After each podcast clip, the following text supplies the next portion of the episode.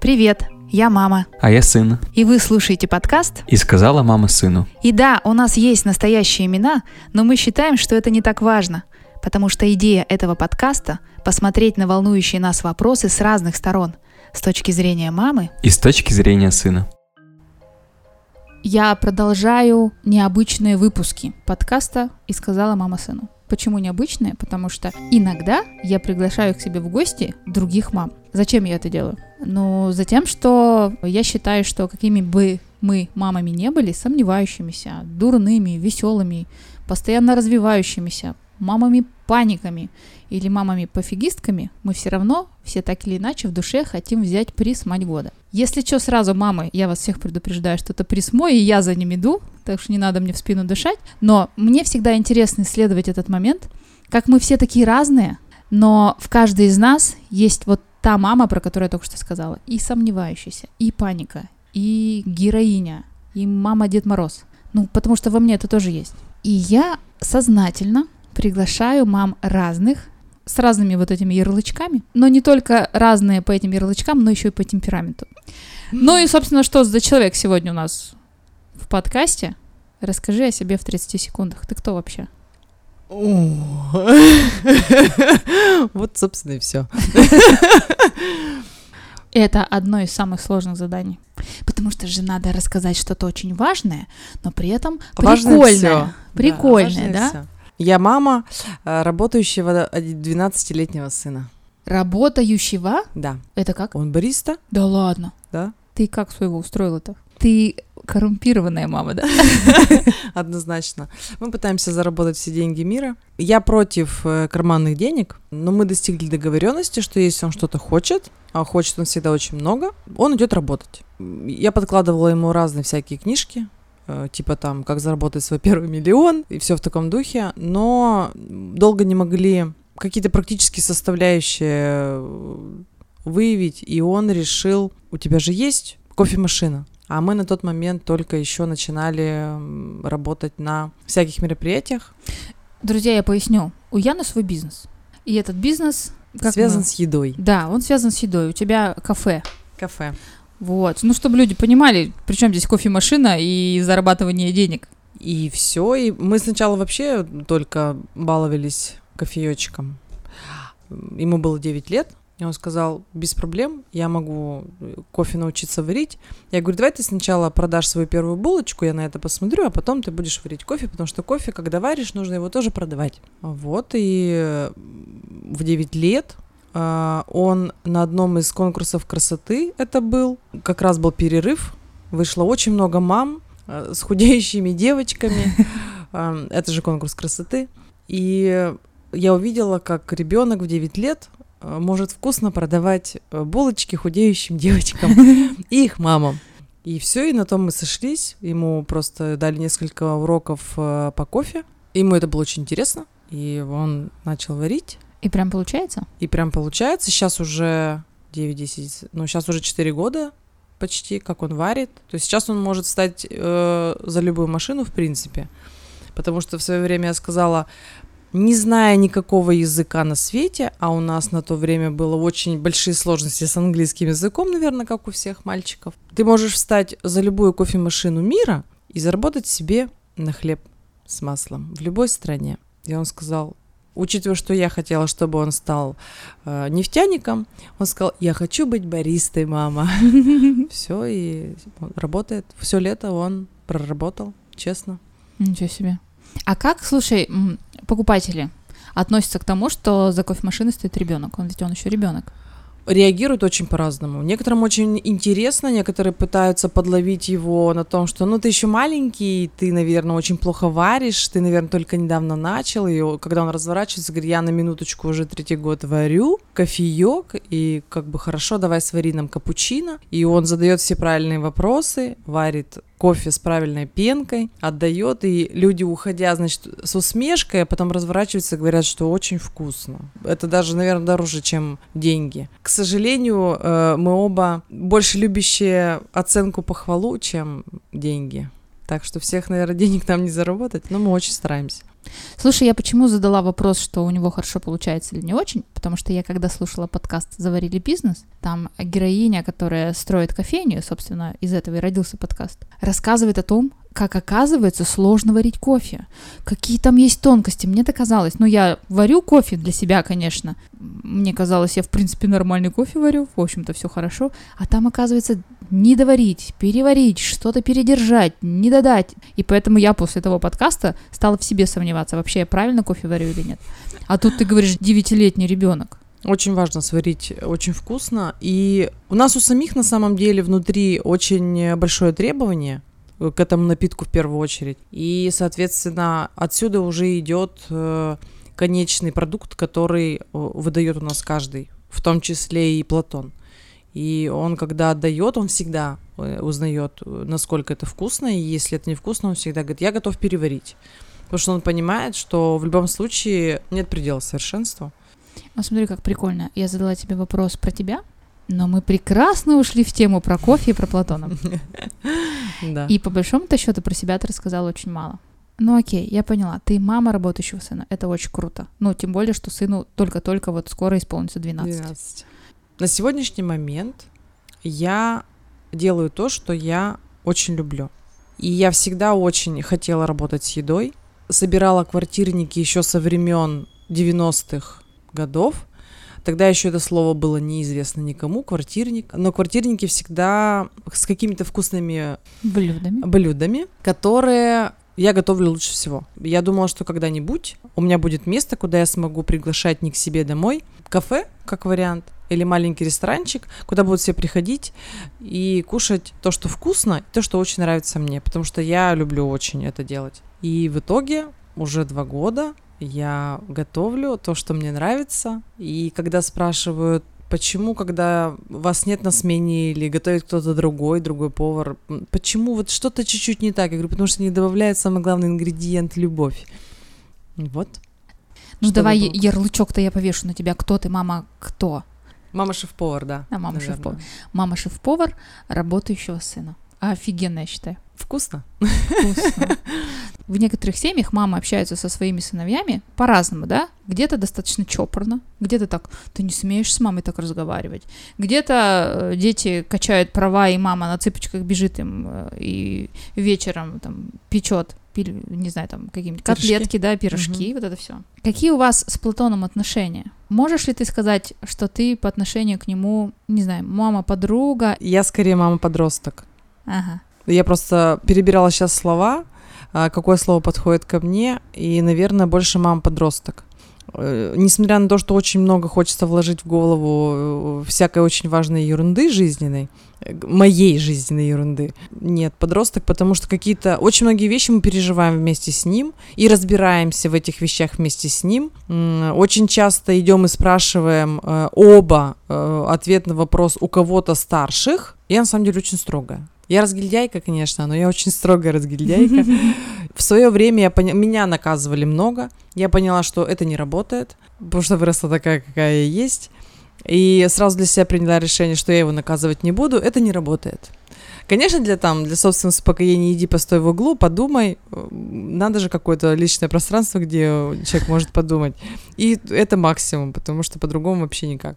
На сегодняшний день очень много каких-то вещей мы с ним обсуждаем, и я ему задаю вопросы, и он мне задает, и мы вместе отвечаем, ищем ответы, и очень много спорим, пожалуй, но я, наверное, больше подросток.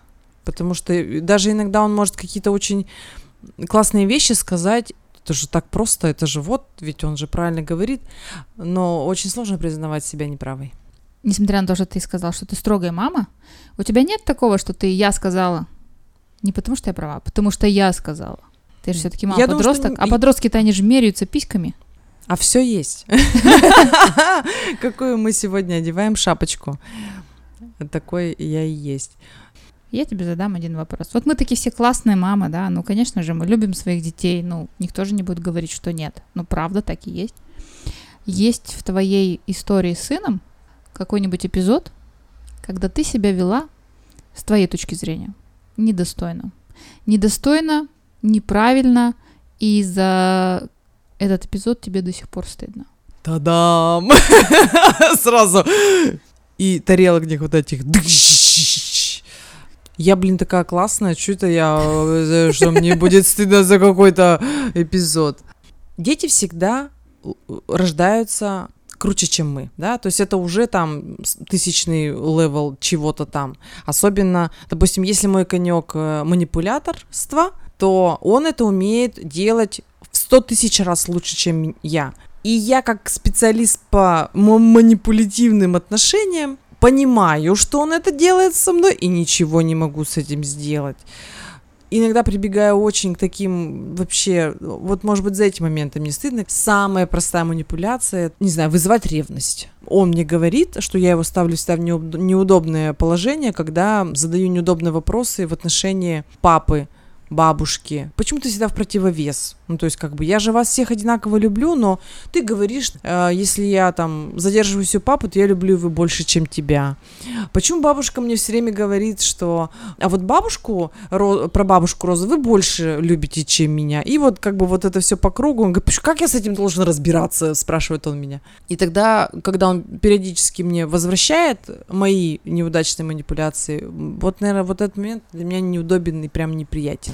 Но он тебе не то чтобы стыден, тебе обидно, что он тебя обскакал просто. Безусловно, да. Безусловно, да. Потому что на самом деле, ну как бы я же должна его вести и учить ну, чему-то. Да. А тут как бы нет, не так. Слушай, ну у тебя парень красивый. Красивый такой, прямо, ну, ну красавчик. Это сейчас-то в 12 лет он красавчик. Что дальше из него будет?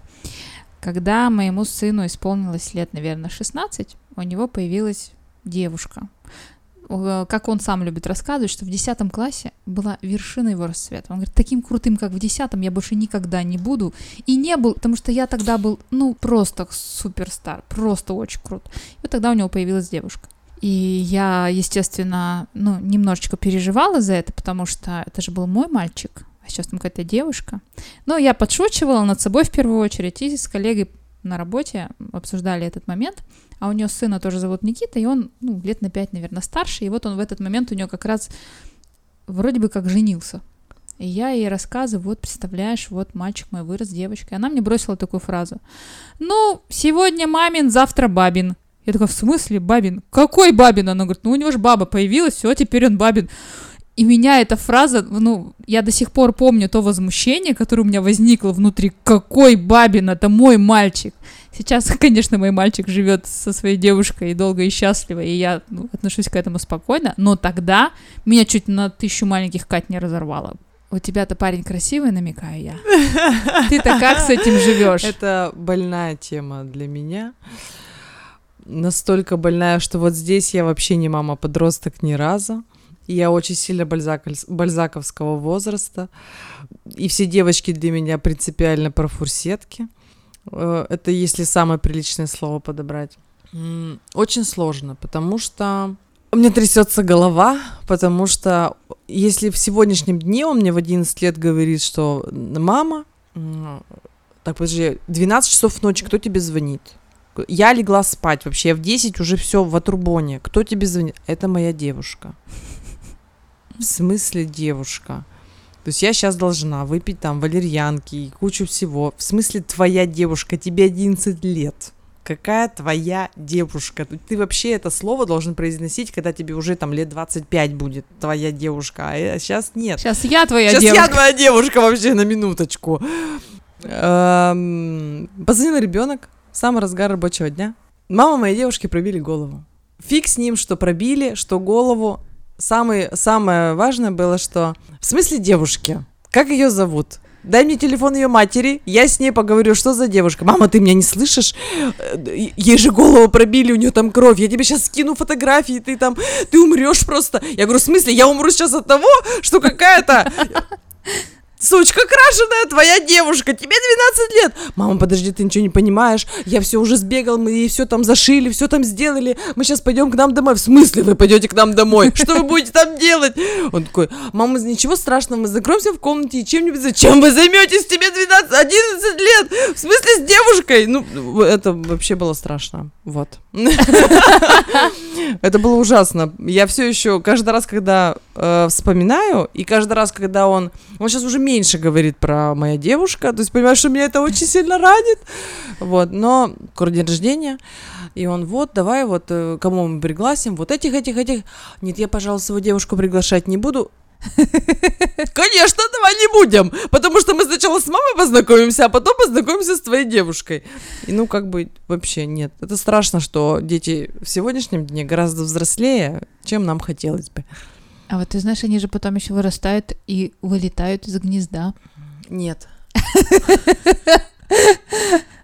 У меня пока все права на этого ребенка, Несмотря на то, что я пытаюсь сделать его самостоятельным и научить э, работать, ценить что-то, там, не знаю, деньги, отношения, людей, команду, компанию.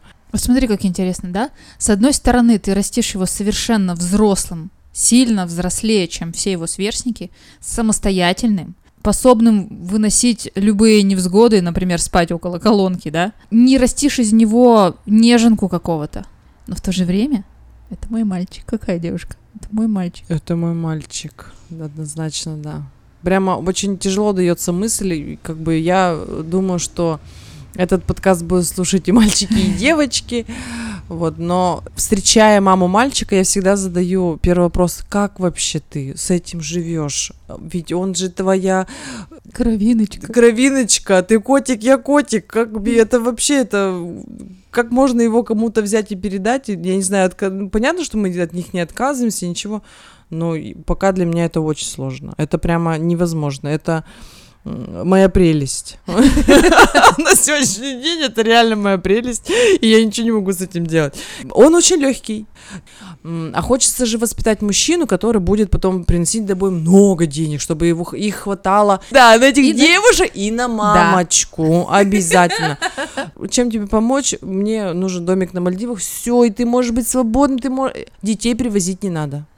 То есть, как бы просто вот давай как-то вы сами аккуратненько все справитесь, девушка твоя, все хорошо будет. И когда я с ним пытаюсь поговорить о чем-то очень серьезном, но все равно это все выходит в какие-то очень легкие, легко разрешаемые моменты.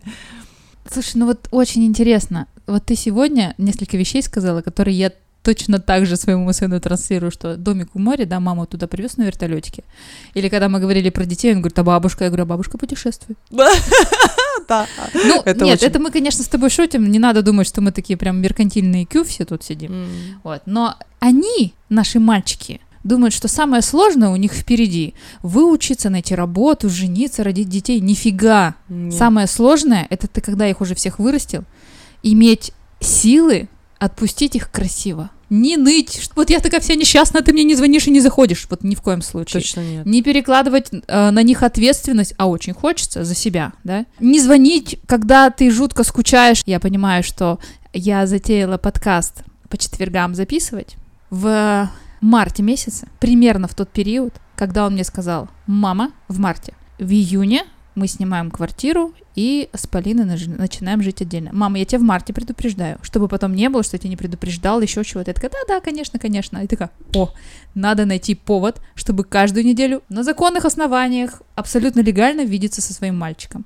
И вот мы каждую неделю пишем подкаст по четвергам, душевно разговариваем, общаемся, выговариваем все то, что накопилось, потом едем э, кушать наш любимый том-ям в пакерамен, еще раз говорим, но уже на другие темы, да, менее глобальные, больше там, как приготовить мама этот суп, но я получаю то общение, которого мне не хватало в течение всей недели. Поэтому пусть они не думают, что все так легко в их жизни, самое сложное начнется тогда, когда их дети вырастут, и им придется их отпускать. Особенно папам своих девочек, а Это мамам своих кажется. мальчиков. Да, да, я абсолютно согласна.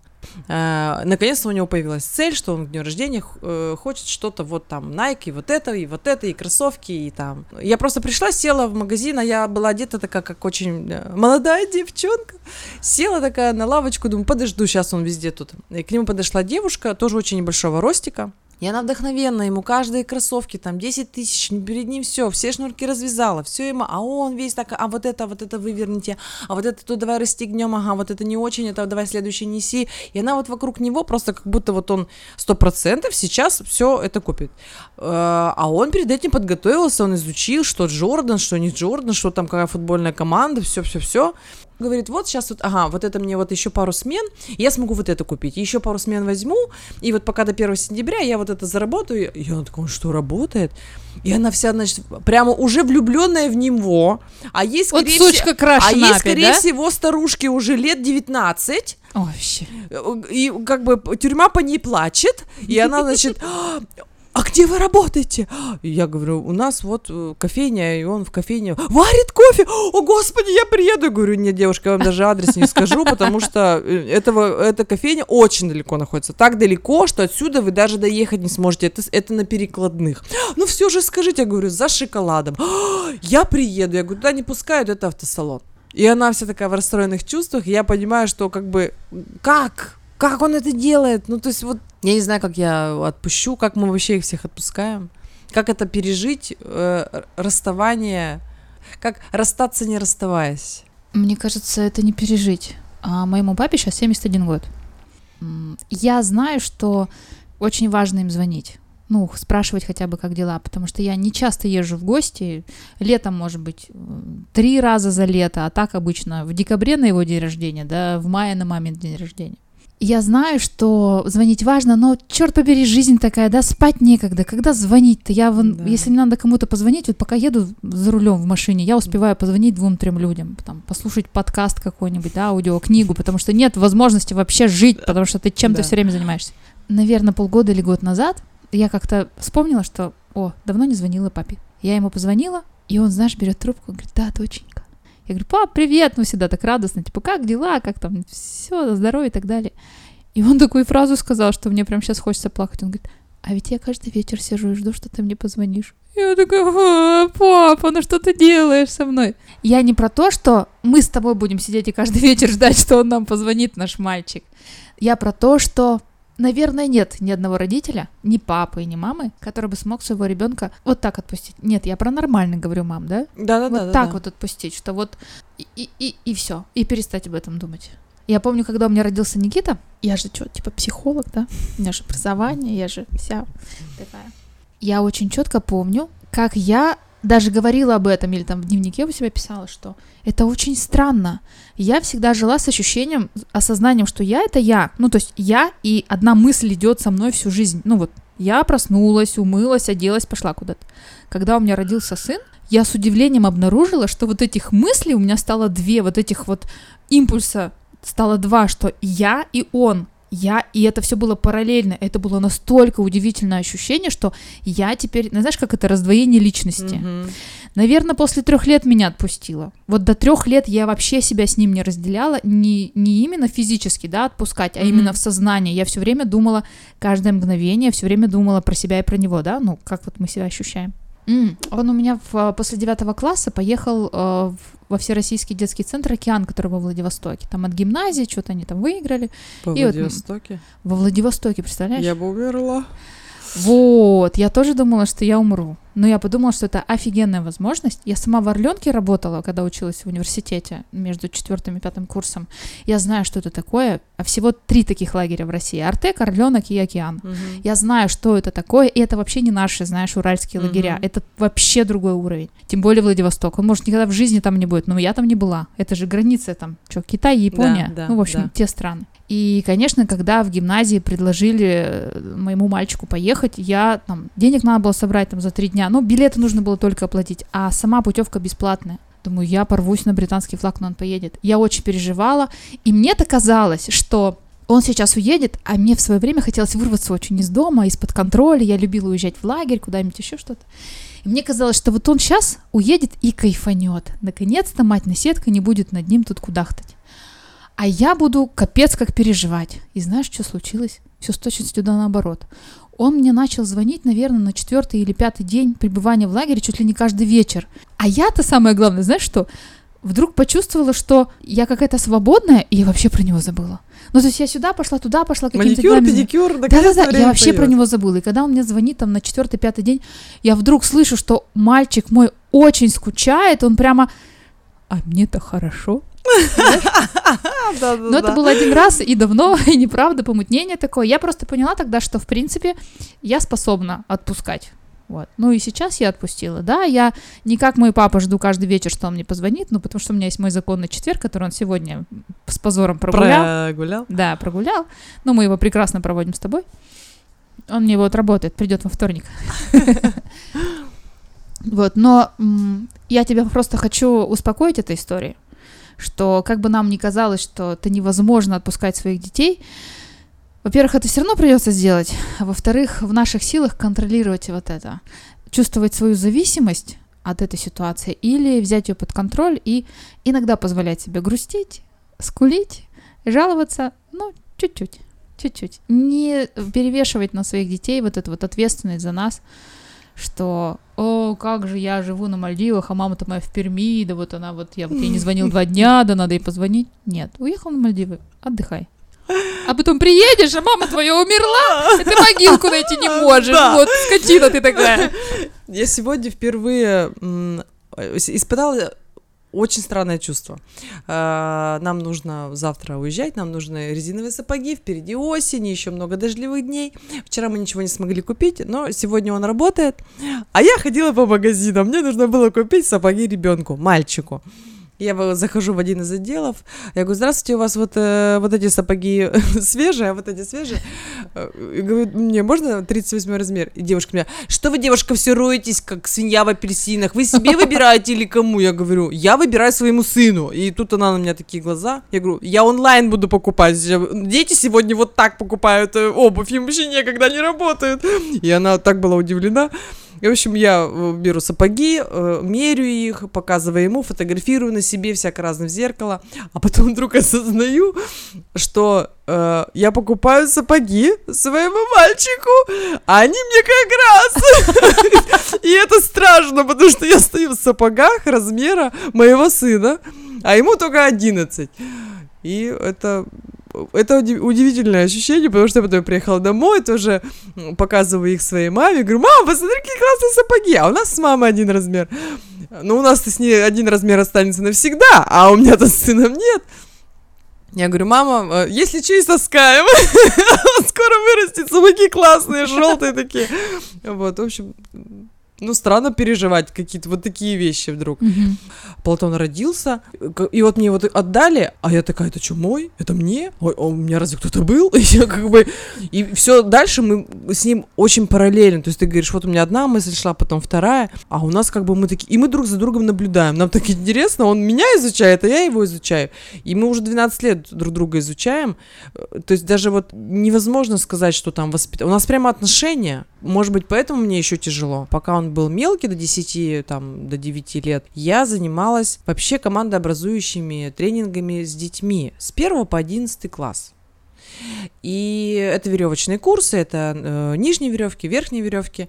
Мы писали характеристики на каждого ребенка и отдавали их родителям. То есть э, характеристика не плохой, хороший, а как ребенок проявляет себя, когда за ним никто не смотрит. По сути, кто я такой? Я ведущий, я там правила сказала, э, задание дала, и мы пошли. И каждый наблюдающий в своей группе, получается, пишет заметки, как себя ребенок проявляет в той или иной критической ситуации для него. Потому что это могут быть, надо было за собой вести команду. То есть бывает, что дети, которые лидеры, они сдуваются в очень сложных ситуациях, в том же самом лесу, например. И команда это видит, и им странно и сложно, и они начинают его поддерживать, хотя всю жизнь они шли за ним. А бывает, что ребенок очень тихий, очень скромный, и он э, из него слова не вытащишь, он даже там тихо сказал, как тебя, Саша? И вообще непонятно, как бы, ну ладно, я даже не запомнила, как зовут. И в какой-то очень нестандартной ситуации он дает нестандартное решение вопроса и ведет за собой команду. И на собрании родительском мы с родителями начинаем общаться, они читают, это не мой ребенок, вы меня, наверное, перепутали, вы мне не ту дали. Я говорю, «А, возрадуйтесь, потому что а на тот момент очень много страшных вещей стало происходить э, в России, там пожары вот эти все, когда дети Мгм. закрыты, да, были. А, ваш ребенок вот в такой страшной ситуации, а, он поведет за собой людей. Или он сто процентов выберется, он найдет решение этой ситуации. Поэтому радуйтесь. И тогда родители прям и в смятении, в смущении, как с этим дальше жить. То есть, оказывается, у них вообще другой ребенок, они не знают его. Но всегда есть те мамы, которые вот мы начинаем, мы уходим в лес, и я говорю, дорогие родители, или вы садитесь, уезжаете, два часа пьете где-то кофе, или вы там здесь шарите себе шашлык и развлекаетесь сами как можете, но вы ни за кустиками, ни под кустиками, нигде не ползете, ни в каких траншеях, и не кричите шепотом, Сережа, шапку одень! Света, ты хочешь сикать? А ей, она просто в седьмом классе. Света, в седьмом классе. Какой сикать? Какая шапка? И как бы вот в эти моменты я всегда родителей разворачиваю, все, дети такие радостные, ура, наконец над их родителями кто-то. Я говорю, так, товарищи, вы сами по себе, вас вообще здесь не... Родителей нет. Поначалу, чтобы дети перестали быть классными, хорошими, они же сначала все два часа такие, о, мы такие классные, мы звезды, их надо устать. И вот когда они устали, из них лезут вот эти все демоны, которых никто не знает и не видит, и родители не знают о них. И я всегда думала, то есть я, который там 10-15 лет отправляла этих родителей, говорила, господи, и потом на собрание, я вас умоляю, ну какие вы родители все тру... Чаще всего даже бывало так, чтобы их занять, мы детей отправляли с инструкторами, я брала команду родителей, чтобы они не ползали в траншеях за детьми, шапочки им трусики поправлять, и шла с ними отдельно. Я объясняла, что вот сейчас они выполняют то же самое задание, им так же сложно. Давайте тоже будем это делать. Мне очень хотелось, чтобы когда-нибудь, когда будет веревочный курс, и моего ребенка также поведут, и мне потом про него рассказали, какой на самом деле другой или еще что-то. Ну, он, зараза, все эти ходы и выходы знает. Он же более крутой манипулятор, чем А, ты. да, и получается, что да, у нас случился там веревочный курс, и их повели в лес. И тут я ловлю себя на мысли, что я напряженно стою за кустом и думаю, вот свинья снял шапку, сейчас я до него дойду. А я же организатор, я имею право подойти к своему ребенку, дать подзатыльник и одеть на него шапку, как бы, и трусы поправить. А потом думаю, блин, он же еще воды не попил, и, наверное, в туалет хочет. И такой, капец. Платоша, хочешь сикать? Капец! И Я понимаю, что это вообще догоняет всех родителей рано или поздно, и что с этим делать, я тогда в тот момент не знала. Но когда я начинала вести веревочный курс, мне было 18 лет, дети были еще даже вообще даже не в проекте никогда, но мы все равно по-честному писали обратную связь на каждого ребенка.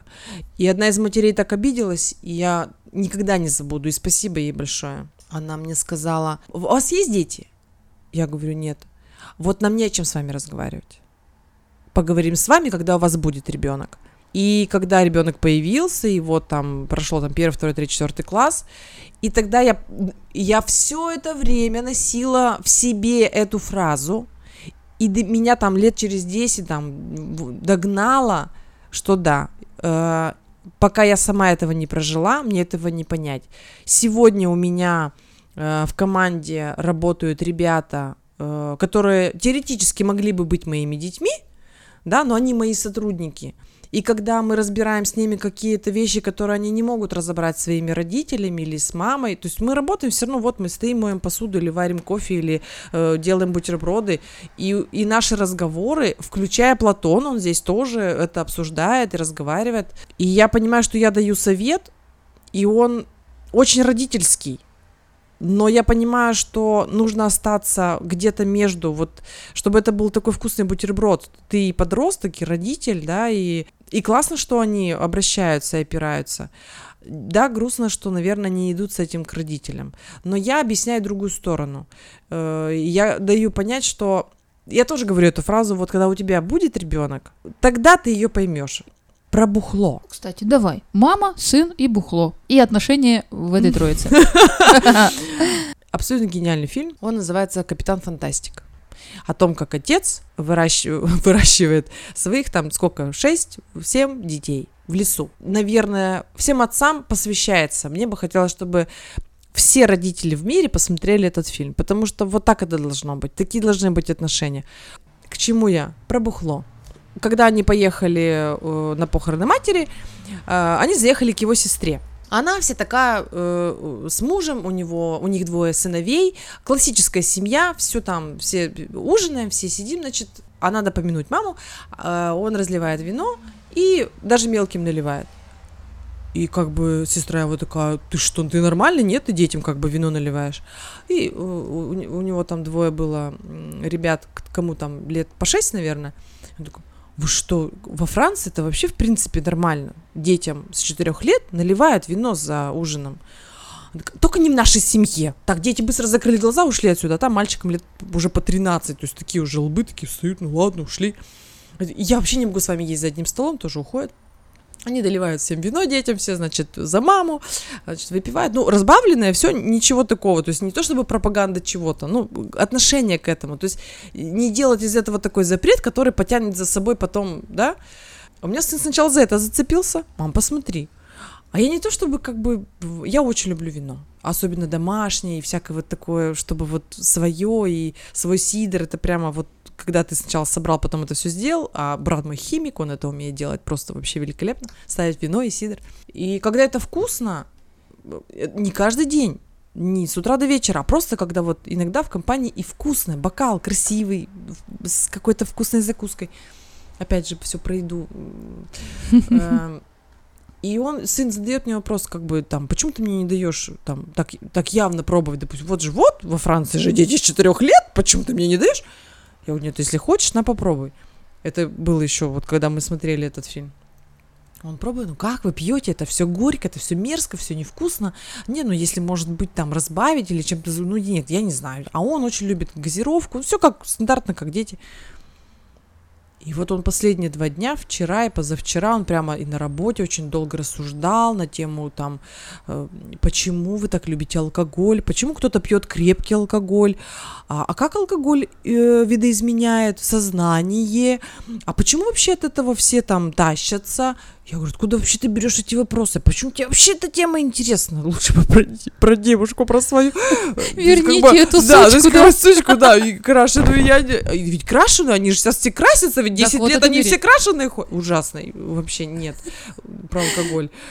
И я понимаю, что я не знаю, как ему правильно ответить. Ты То есть напряглась в этот момент? я напряглась, потому что, да, это вкусно, мне это нравится, я не могу сказать, ах, сынок, это так плохо, не пей. И вроде как бы пей тоже не могу сказать, потому что, ну, ну, допустим, вот моя мама, они, она таких правил, что э, это вообще недопустимо, даже пробовать, вы что, с ума сошли? То есть, учитывая, что, допустим, я с алкоголем познакомилась, когда мне случилось 21 год.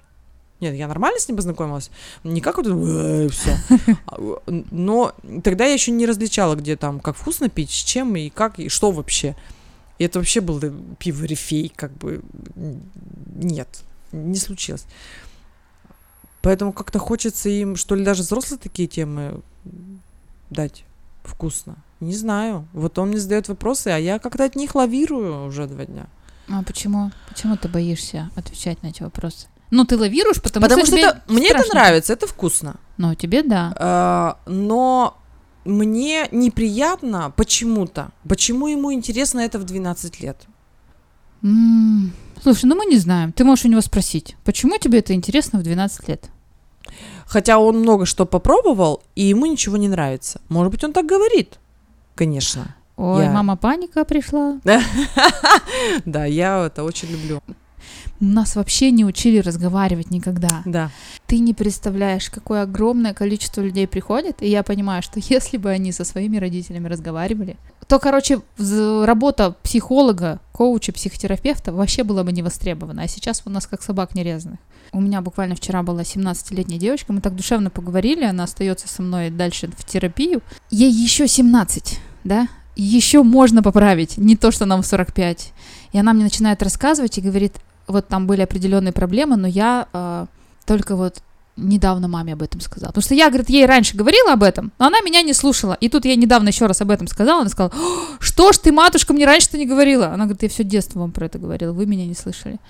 И слава богу, что они сейчас более открытые, и они лучше нас разговаривают ротом. Это мы еще не умеем, не все из нас. Ну, мы очень сильно хотим этому научиться. И я так радуюсь, когда родители со своими детьми разговаривают, и я прямо вижу детей, неважно какого возраста, 17 или 45, с кем родители разговаривали, а с кем нет. Это совершенно разные люди. Надо разговаривать со своими детьми. Пойди сейчас, женщина, и спроси у своего 11-летнего сына, почему это его так интересует тема алкоголя? Что это там с ним такое? Почему ему стало интересно? Мы иногда в своей голове столько всего придумываем и накручиваем, а у них совсем другая тема. Да. Пример. Мальчику моему три года. Конечно же, я мама мальчика, я знаю, что рано или поздно у ребенка возникает вопрос, откуда я взялся. И тут ему три года. Он ко мне приходит и говорит, мама, а как я появился? Я такая, ох, ну все, настало то время, когда придется рассказывать правду. И я, значит, так ему очень долго раз... Вот там мамина клеточка, папина клеточка, вот они вот соединились, там вот это все росло в животе. Мы как рожать? А у меня кесарево было. Я говорю, видишь, шов, мне разрезали живот, тебя достали, там вот это все. И вот ты родился. И он что сказал? А, я родился! И побежал. Я вот это все, а он, ему надо было просто фразу «ты родился». Поэтому ты сейчас переживаешь о том, почему его интересует тема алкоголя, а у него вот это вот «потому что», понимаешь? Скорее всего, мы очень часто накручиваем, господи, мы мамы паники все в какой-то мере. Мы себя очень часто накручиваем, как зовут эту сучку, что там вот это все, она на него посмотрела, за почему его интересует алкоголь, а вот это вот, а презерватив, он знает уже, что такое, а как его надевать? А, прибиралась у сына в комнате, лет ему было, наверное, в районе 14. У него есть такая шкатулочка, я ему дарила ее ну, какой-то, знаешь, раньше были новогодние квесты устраивала, и в результате квеста был такой сундучок у меня, и там какие-то были подарочки, и эта шкатулочка осталась. И что-то я прибиралась, прибиралась у него там на стеллажике, пыль протирала, шкатулочка. Я не знаю, зачем я ее открыла. Ну, у меня не было желания что-то найти. Но я ее открыла, и знаешь, что там увидела? Сигарета, презерватив, и телефон той сучки! И номер телефона той сучки! Я прямо такая открыла и захлопнула. Такая, боже. Знаешь, такое ощущение, что мне показали то, что я не должна была видеть. Ты можешь себе представить, а ты можешь, я уверена, что в тот момент в моей голове возникло, Пронеслась. какие картины вообще да. все. Курит, трахается, что он там не делает только. Вот шприца нету, знаешь, вот, вот все, что могло случиться. Потом, через несколько лет на минуточку, я спросила, сыночка, в общем, у тебя там, я случайно посмотрела. Он говорит, да мам, да не курил я тогда. В десятом классе же у него была вершина до расцвета. В десятом курил, а в четырнадцать-то нет, не курил. Но просто сигарета у них какая-то была фишка, что она должна быть типа у каждого мальчика, а презерватив отец что ли ему дал. Как раз я попросила поговорить там про кошечек, собачек. Я говорю, презерватив подсунь, ну на всякий, чтобы был. Понимаешь, там все гораздо проще и безопаснее, чем было в моей голове. А я годы жила с этими страшными картинами. Пойди и спроси. Прям я не Нет, поняла. Я приеду, я приеду и да. поговорю по телефону. Очень хочется глаза в глаза, потому что очень много реакций он дает. Он ага. говорит одно, а реакцию через глаза дает совсем другое. То есть ты его тоже читаешь? Конечно, конечно. Что я сегодня услышала? Ты такая вся мама-подросток. Нет, ты такая вся мама а, контролирующая, там, бальзаковского возраста, жутко переживающая, но при этом косящая под маму подростка, ну, прекрасно понимающая, что хоть ты и манипулятор, твой сын более крутой манипулятор, чем ты. И несмотря на то, что ты растишь из него такого уверенного в себе Олигарха. Миллионера, да. Олигарха. Э, мужика, который будет зарабатывать деньги и нести в дом, да, чтобы потом тебе купить домик на Мальдивах, а сам со своими детьми пусть разбирается. В мой, в мой дом. Да, да, да, пусть свой, свой не, не возит, пусть свой возит. Несмотря на всю вот эту внешнюю историю, мы все равно все мамы одинаковые. Мы все равно паникуем. Мы все равно придумываем себе самые страшные картины. Мы все равно очень ревнуем каким-то там бабам, да? Сучкам, Пусть им 10 лет. Да мы все равно думаем о них, когда их нет рядом с нами. Мы жутко скучаем. Блин, я вот разговариваю с мамами, да мы все одинаковые. Какой бы ни был у нас фасад снаружи, внутри мы абсолютно одинаковые. Это так интересно. А еще мы... Ладно, господи, поделюсь с вами. Мы все уже матери года. Я это сказала, теперь придется разделить на всех. Спасибо тебе, Яна, большое что ты согласилась, что ты, ну, очень откровенно со мной сегодня поговорила, потому что когда ты со мной разговариваешь, так или иначе ты держишь в голове, что твой сын может это послушать. Да. И, соответственно, иногда можно сказать что-то лишнее, что, может быть, ты не хотела бы, чтобы он знал. Поэтому участие в этом проекте, я считаю, это большая смелость. Я горжусь тобой. Спасибо большое. Возможно, сегодня он еще не может серьезные или какие-то переживания услышать, но когда он станет взрослее, хотелось бы, чтобы он так мило это воспринял, что это не угроза на самом деле, то есть все, что обсуждается и переживания эти, что оказывается, она вот что думает, а заботливо, что ли, вот так. Да, конечно же. Мы сегодня же очень много обсуждали с позиции такого подтрунивания над самими собой же, да? М, да. Когда мы говорим, а, у меня истерика в голове, а снаружи я такая вся мама-подросток. Ну, понятно же, что мы подшучиваем над самими собой, потому что ситуация-то ведь правда комичная. Так всегда, то есть даже вот э, вчера, мама, я пойду погуляю. В смысле ты погуляешь? Ты понимаешь уже сколько лет? Куда ты пошел вообще? И, мама, я в солнечный город, все нормально. Нет, ничего не нормально. Кстати, ты покрасилась, тебе так хорошо. И, и- и я такая пока а, а, под- подбирала, чтобы что-то челюстями сказать, а он уже закрыл двери. А я такая, окей, вообще 5 баллов, вообще молодец просто. Так что всем спасибо, все свободны. Вы слушали подкаст «И сказала мама сыну». Подписывайтесь на нас в любимых приложениях, чтобы не пропустить новые выпуски. Если вам нравится то, что мы делаем, то ставьте звездочки в Apple подкастах или лайки там, где их можно поставить. Вам не трудно, а нам приятно. А также это поможет другим людям узнать о нас. Задавайте нам вопросы и предлагайте темы для обсуждения. Почта в описании.